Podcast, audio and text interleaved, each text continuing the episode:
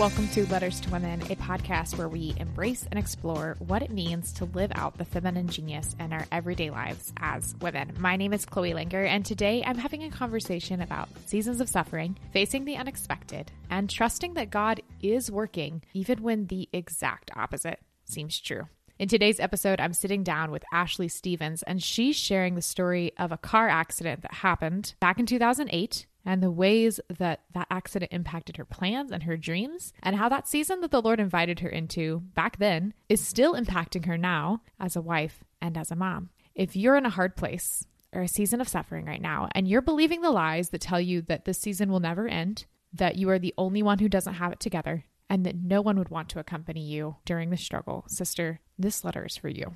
This episode of Letters to Women is sponsored by House of Joppa. If you're looking to freshen up your home this spring and summer and intentionally include decor that helps you to evangelize to the beauty, truth, and goodness of Catholicism, then you need to browse through the gorgeous work that House of Joppa does. From statues and artwork to coffee table rosaries, they are reimagining Catholic home decor with a simple modern take that plays beautifully with the home that you are in. Letters to Women listeners get 15% off their order at checkout with the code LETTERS15. That's one word, all caps, letters15. Check out the link to House of Joppa in the show notes or visit their website houseofjoppa.com. That's house of J O P P.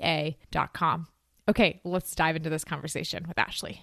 Today, I am welcoming Ashley Stevens to the podcast. Ashley is a graduate of the University of Nebraska Lincoln, where she played soccer and she worked as an RA and joined the church. After graduation, she worked as a Fellowship of Catholic University Students or Focus missionary at Benedictine College and UNL, inviting and equipping college students to grow in and share their faith. Three weeks after getting engaged while driving to a Focus retreat, she was T boned by a Mack truck and she nearly lost her life. And following a year of intensive care units and therapy, Ashley and her fiance got married on the year anniversary of the accident to redeem the day. And since then, she's gotten her MBA from UNL. She started her family. She currently writes and speaks for the Mountains Unmoved Ministry. She lives with her husband, Brad, and their children in Lincoln. Ashley, welcome to Letters to Women. What an honor it is to sit down and get to know your story. Thanks for having me, Chloe. I'm so excited to be here and uh, just share more about what I've learned through my suffering and how we can all choose to see Him in ours. So, we're going to be talking today about different seasons of suffering, about trusting God when it seems like He's not working, and about letting go of the lies of perfection. But to kick off the conversation, Ashley, can you tell me about your story as a Catholic woman?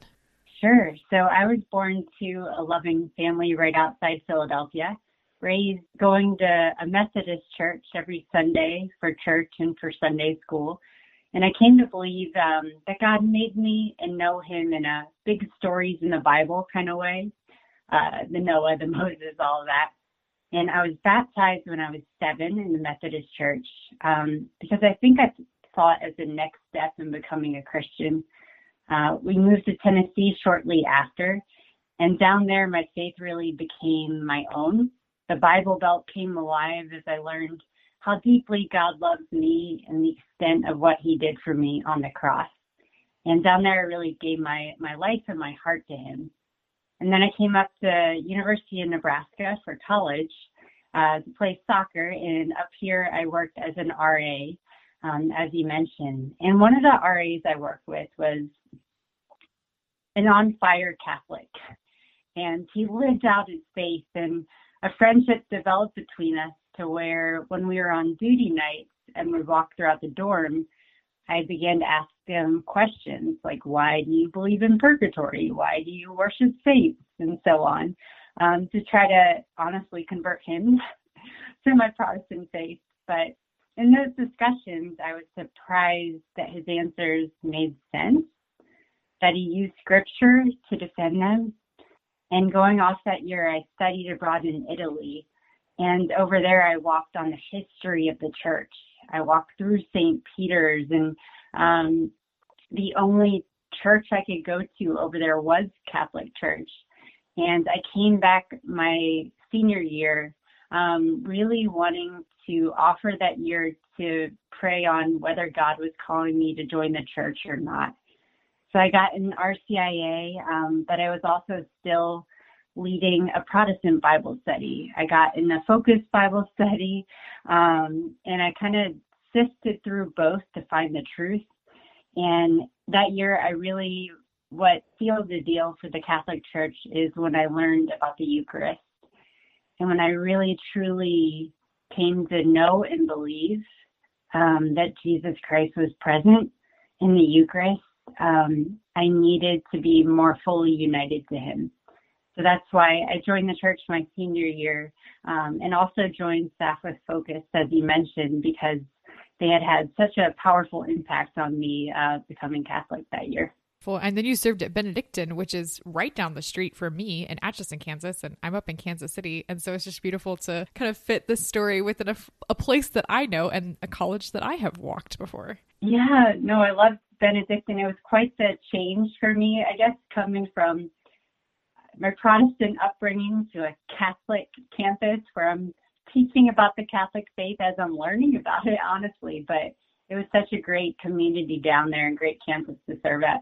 Throughout your time as a focus missionary, you experience this car accident, which I, I would love to hear more about what that was like for you. And you go through this season of intense suffering. I'd love to know more about that season from your point of view, from your life, but then also for listeners who are going through seasons of suffering, the advice that you would give them when it comes to trusting God and being confident that He's there, that He's working, especially when it seems like the total opposite is happening.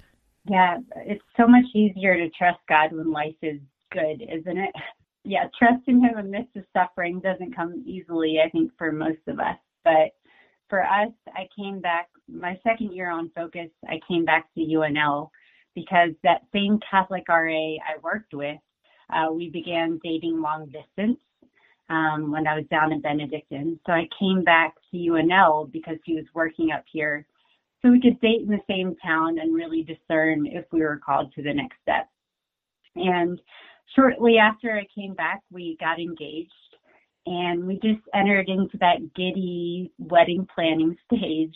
We had the the bridal party asked, we had the church reserved, and we were looking forward to going home over our Christmas break and wedding dress shopping and all that. Um, but just three weeks after we were engaged, he got a call um, from the same friend that had hosted our engagement party. And she told him myself and the four other women missionaries had been in a serious car accident. She said, get to the hospital as fast as you can and have someone else drive you. Um, and that's all the information he had.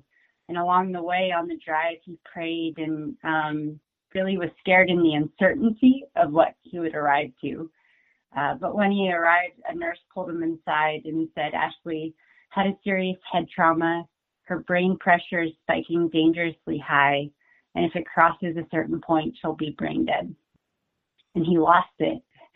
He lost it because he wasn't expecting um, along that drive to to possibly lose the woman he loved.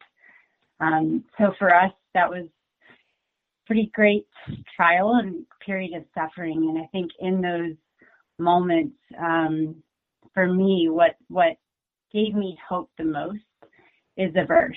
And the verse is Exodus 14, 14, and it's the Lord himself will fight for you. You need only be still. And I had written this verse down on cardstock with a, a young adult Bible study I was in just a month before. And it had spoke to me because in that verse, the Israelites were walking across Egypt. Um, and that verse was Moses trying to pacify them. They saw the Egyptians approaching and they got scared and they got anxious and they doubted this God, that God would continue to protect them. Um, but it spoke to me because God had protected them from the plagues back in back in Egypt, from livestock and boils and hail. He had freed them from 400 years of slavery. And as they walked across Egypt, he had provided for them from bread from heaven, water from a rock. Um, but despite all of that, amidst their fear, they doubted him. And we all do the same thing. Um, maybe you know we forget the moment that he showed his power in our life or guides us in a clear way or answers a prayer. And for me as i sat in that hospital room um, this verse the lord himself will fight for you. You need only be still. It hung above my wall. And every time i looked at it i tried to remember. I tried to remember how much God had fought for me in the past, how much He had fought for my heart in high school, my soul in baptism, my recovery enough that I was still alive in there. And to me, when we're in our periods of suffering, remembering those things, remembering how He has fought for, provided for, loved us in the past, is the best way to give us hope and trust that He is fighting for us and that He will. I'm reading or I'm listening to the Bible in in a year with Father Mike Schmitz and but that was the verse that was in yesterday night's reading and so it's just beautiful to have a chance to reflect on that again with you um, and to see how that played such a big role in in your recovery. Yeah, that I mean that verse like the power verse that everyone hangs on their wall. But I think for me it's just it's hanging on my wall I'm looking at right now and it's that constant reminder even in the little battles like fights with kids and you know uh, the fact that it's cold outside, whatever the little battle is, it's just a reminder like God's been with me, He's got my back, and He does now. So, as you recovered from this accident, you had to press pause on a lot of dreams, like planning a wedding or studying. And that's, I'm sure, just scratching the surface of, of big dreams and little dreams. You have this beautiful blog post that I'm going to share in the show notes. And in it, you write and share reasons why it's okay to pause your dream. I love this one particular piece of advice that you give, and you say the pause dream may not be the right dream. What advice would you give to that process of discerning whether a dream that's on pause is a dream that should be pursued or something that you have to pivot from? Yeah, this is hard. And I think, you know, if this past year has taught us all anything, it's that many of our lives and dreams have been put on hold um, for us, the hardest pause was the day we were supposed to be getting married, May 16th, and didn't. And on that day, I just really struggled. I think the trust that, or to, to remember that trusting God means trusting His timing. And I think if you're in a situation where your dream is on hold, I think one of the po- most important things is stop telling yourself lies about that. Stop telling yourself, I can't ever finish anything. I'm not smart or skilled or good enough, or everyone's judging me. It's taking so long. Um, stop comparing where your dreams at with where everyone else is, is. I think many of us do that as well. And I think for me, one of the most important uh, approaches is to walk away to carve out time for silence and for prayer and to really ask yourself why. Why am I pursuing this dream? Um, Father, is this the right dream? Will you open the doors if it is? Will you close the doors if it's not? And I think also, is it the right chapter? Um, you know, if you have lots of little kids, maybe it's not the right chapter to you know, volunteer in some big committee. Um, whatever whatever it is, just asking yourself why you're pursuing it and if it's the right chapter, and really just giving God the opportunity um, to answer those those questions. I think has been one of the best approaches for me. That's such a prayer of surrender to Lord.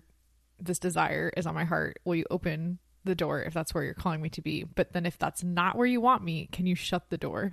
There's just been plenty of my time at times in my life where I have prayed that the Lord just just slam the door in my face, Lord. I need it to be very obvious, not like a quiet shutting. But I think that that's a prayer that takes so much trust to know that if He does shut the door, that doesn't mean that the desire that you have isn't going to be fulfilled in another way, or that He doesn't see and know your heart too.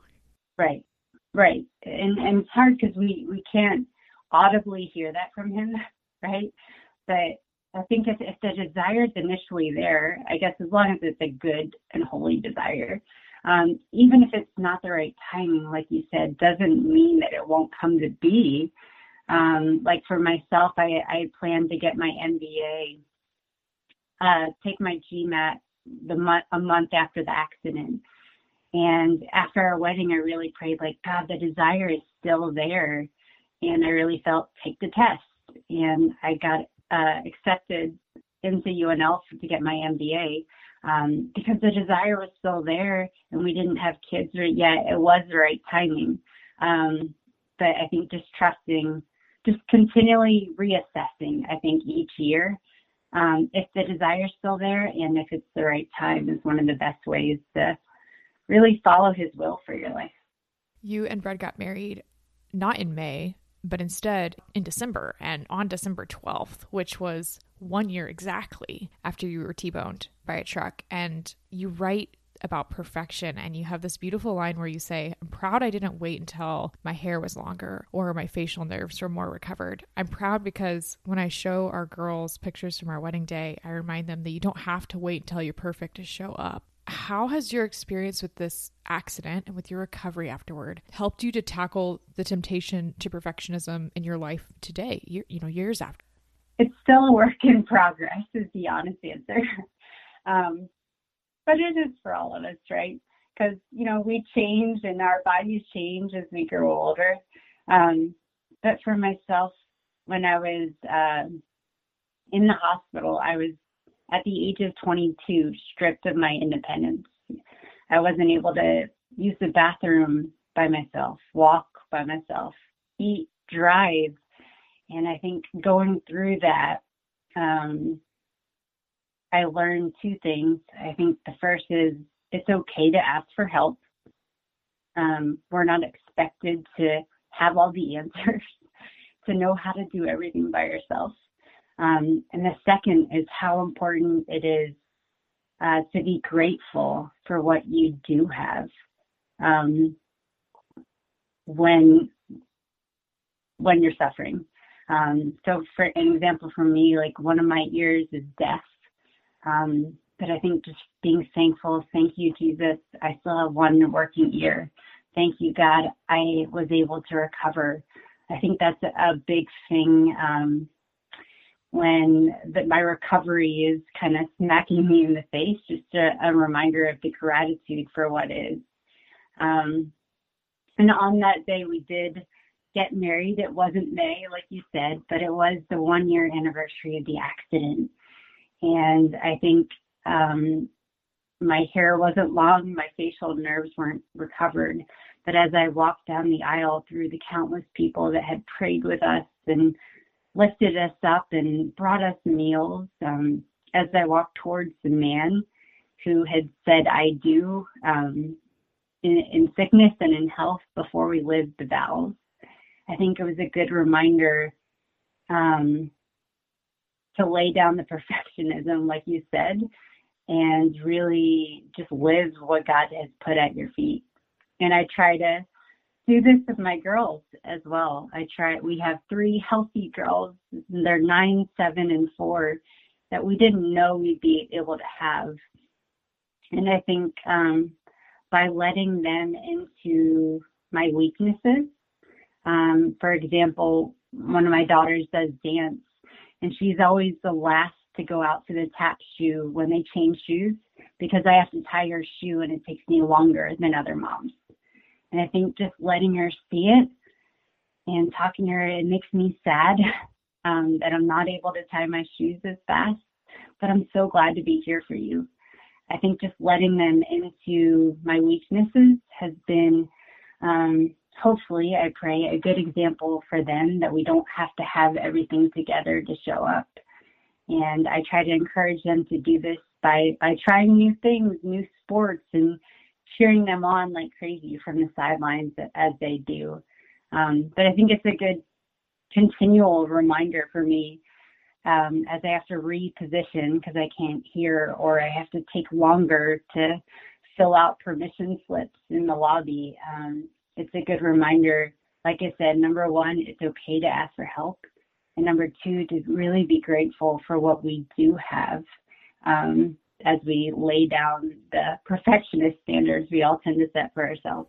I think it's beautiful too letting your girls enter enter into that reality with you and, and not trying to hide it or yeah shoving it under the rug or pretending that it doesn't exist but instead letting them see your experience as a woman and the way that the Lord has worked in your life and shaped your story and letting them enter into that is such an incredible witness. I think to look at you as their mom and see you striving to reject this idea that you have to have it all together and that you have to be perfect. What what an encouragement that would be, especially as they're getting ready to enter into teenage years and and high school and things like that. To have that example is just incredible.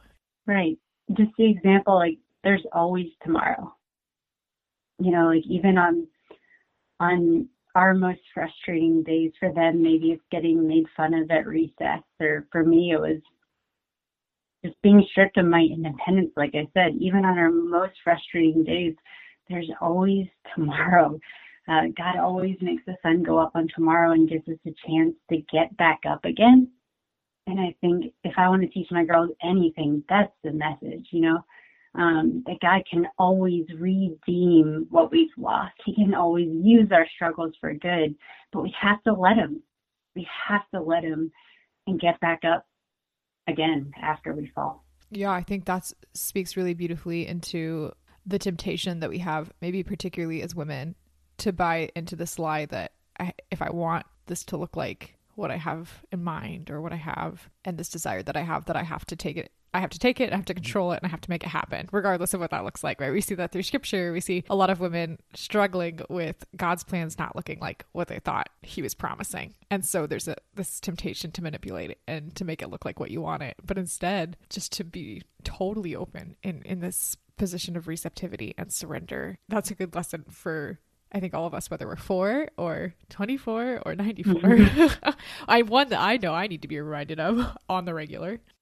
Right. And I think also like in what you just mentioned, like when life doesn't go perfectly according to our plan, like we learn so much along the way. Like even if it's a different route to get to there, where whatever there is, we learn things. Like for instance, I wanted to write a book, um, but the publisher said I needed a blog instead. So I've been blogging and sharing my story in a different form than the book, but that's allowed me to get to know so many beautiful women and to be on podcasts and write and to grow in different ways. And I think the same premise applies to our life. You know, maybe it feels like a door has been slammed in our face, but the, the doors that God is opening can teach us so many things that we wouldn't have learned if we would have went, you know, a, B, C that we were planning on going. I love how you shared this experience of walking up the aisle in your wedding and being surrounded by friends who had accompanied you in this season of suffering. And oh man, I love that you blog this because there's a picture of you at your wedding day and it's just the the joy is just radiating and it's absolutely beautiful, which I think is such a testament to the beauty of community because suffering can be this incredibly isolating experience and for women who are listening maybe maybe they're not in a season of suffering themselves at the moment but maybe they know a woman who is suffering and they want to know how to accompany her well. What were some helpful ways that friends journeyed alongside you in your own journey? And what advice would you give to a woman when it comes to loving others around her during their seasons of suffering? Briefly two things. Show up and be normal and to flesh that out, like so many things get in the way of showing up. Like, I don't know what to say. Uh, it'll be awkward. I'm scared of seeing them in suffering. So many things get in the way. But I can tell you firsthand the friends that showed up anyways, the ones that ignored that I had a neck brace, that my eye was crooked, that my head was shaved, that they just showed up anyways to paint my nails, to talk to me about their new job, to be normal. Oh my gosh, Chloe, like to say it was a gift would be a huge understatement because the they were the cloud of witnesses. Like they held me up. They reminded me, they, my fiance, my family, they reminded me what I was fighting to get back to. But they only did that because they showed up. They embraced the awkward, the fear, the I don't know what to say, and they showed up. Um, Job in scripture is a great example. Um, when he was stripped of everything he knew, his friends came to him and it says Job 2:13 it says and they sat on the ground with him for 7 days and 7 nights and no one said a word to him because they saw how great his suffering was. And I think to me this is such a great reminder. You don't need to know what to say. You don't need to have the perfect gift to share. Like it really is just the gift of being present and being normal, doing what you did before with that person. Um, so, for instance, my fiance and my brother and my parents were going to go to the Gator Bowl, um, where Nebraska, our team, played my brother's team, Clemson. Um, but that was right after the accident, so we weren't able to go. Um, so on that day, we watched it from my hospital room, and my fiance, he showed up with his Nebraska corn cob hat on. And he sat beside me and held my hand and cheered like a wild maniac as Nebraska beat Clemson, which is now is an, incredibly big deal. Um, but he was normal. He was normal in wearing his red blazer and his corn cob hat. And it's that gift of normalcy of doing the things that you would have done before. Um, that when you're in suffering, it's such such a needed reminder that life will go on. That's so practical. Yeah, it gives the person who's in that season of suffering something to anchor to. Like this is normal. That, right. that it's still here, mm-hmm. especially in relationships and friendships. But yeah, it does take that courage of just showing up and then not knowing and being okay and again surrendering. Like, I don't know what to say here. I can't fix it, which I think is really challenging too. But here I am, and I'm gonna be here. Right. There. I mean, it's just it's Satan when you feel that lie of, oh, I don't have anything, I don't have a gift, I don't know what to say, it'll be weird, like that is Satan. And I think when we recognize that, we say, like, no, like my gift is my presence, like, gosh, God can use that so beautifully. Um, Ann Voskamp has a quote I love and say often that says, You are where you are to help others where they are. And that that to me just emphasizes that point. Like, be there. You that is your friend, or that is your parent, or that is your sibling, whoever it is. You have a relationship with them, and you are where you are the person to show up and be present to them. Ashley, I know we're just starting in on a lot of the beauty that you share in, from such a place of holy and authentic healthy vulnerability on your blog and on social media for listeners who would love to continue to get to know you and to continue to dive into what you share about your your accident and and life today as a Catholic woman. Where can people connect with you online? Sure. So my website is mountainsunmoved.com and that's where you go to follow my blog or have me come speak to your group.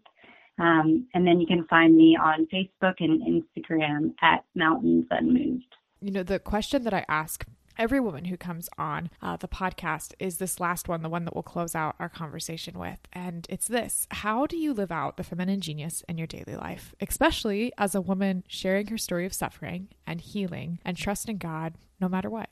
This is uh, funny, I think, for me to answer because I'm very much a tomboy. Um, grew up playing sports, and I think for me, living my feminine genius means recognizing that my version of femininity looks different um, from someone who um, is able to do French braids good or has a perfectly decorated home. Like, that's not my version. And I think recognizing that that's okay. Um, that if my version is coaching my girls' soccer team and basketball team and letting my neighbors do their hair for the dance recital, that that's okay um, that God has crafted us, our personalities, our stories, our suffering, so uniquely different, differently. And I think one of the best ways to live our feminine genius is to genuinely be the woman that God made you to be, rather than trying to replicate another version um, of that Ashley, thank you so much for coming on this podcast. Thank you for sharing your story, your story of suffering, and for just your fantastic advice for how we can suffer well in our own lives and accompany those who are suffering. It has been just a joy to sit down and share the morning with you. So thanks so much for coming on the podcast. Thank you so much for having me. It was great. Um, so get to know you better, but also hopefully to encourage anyone at a hard spot or standing with someone at a hard spot right now. Thanks for listening to this week's episode of Letters to Women. Head over to letterstowomenpodcast.com and check out this week's show notes. Or if you're listening in your podcast player, just scroll down to browse through links to find Ashley's website, the blog posts that we mentioned in this episode together, and all the resources that we talked about. Hit subscribe wherever you listen to podcasts so you don't miss a single new episode. And if you are an Apple user, I would love for you to leave Letters to Women a quick review to let me know how I'm doing and to share with other Catholic women why you enjoy listening to the Letters to Women podcast. You can follow along with the podcast and get all the behind the scenes shots over on Instagram at Letters to Women underscore podcast. And don't forget that the new Letters to Women book is out and available. In Letters to Women Embracing the Feminine Genius in Everyday Life, you get to encounter 30 women who wrote letters to encourage you to find your own unique feminine genius in your daily life. And there are discussion questions to help you enter into meaningful conversation with the women in your life about the feminine genius and discover the women that the Lord's created you to be. Thank you so much for joining me for this episode. And until next time, be not afraid.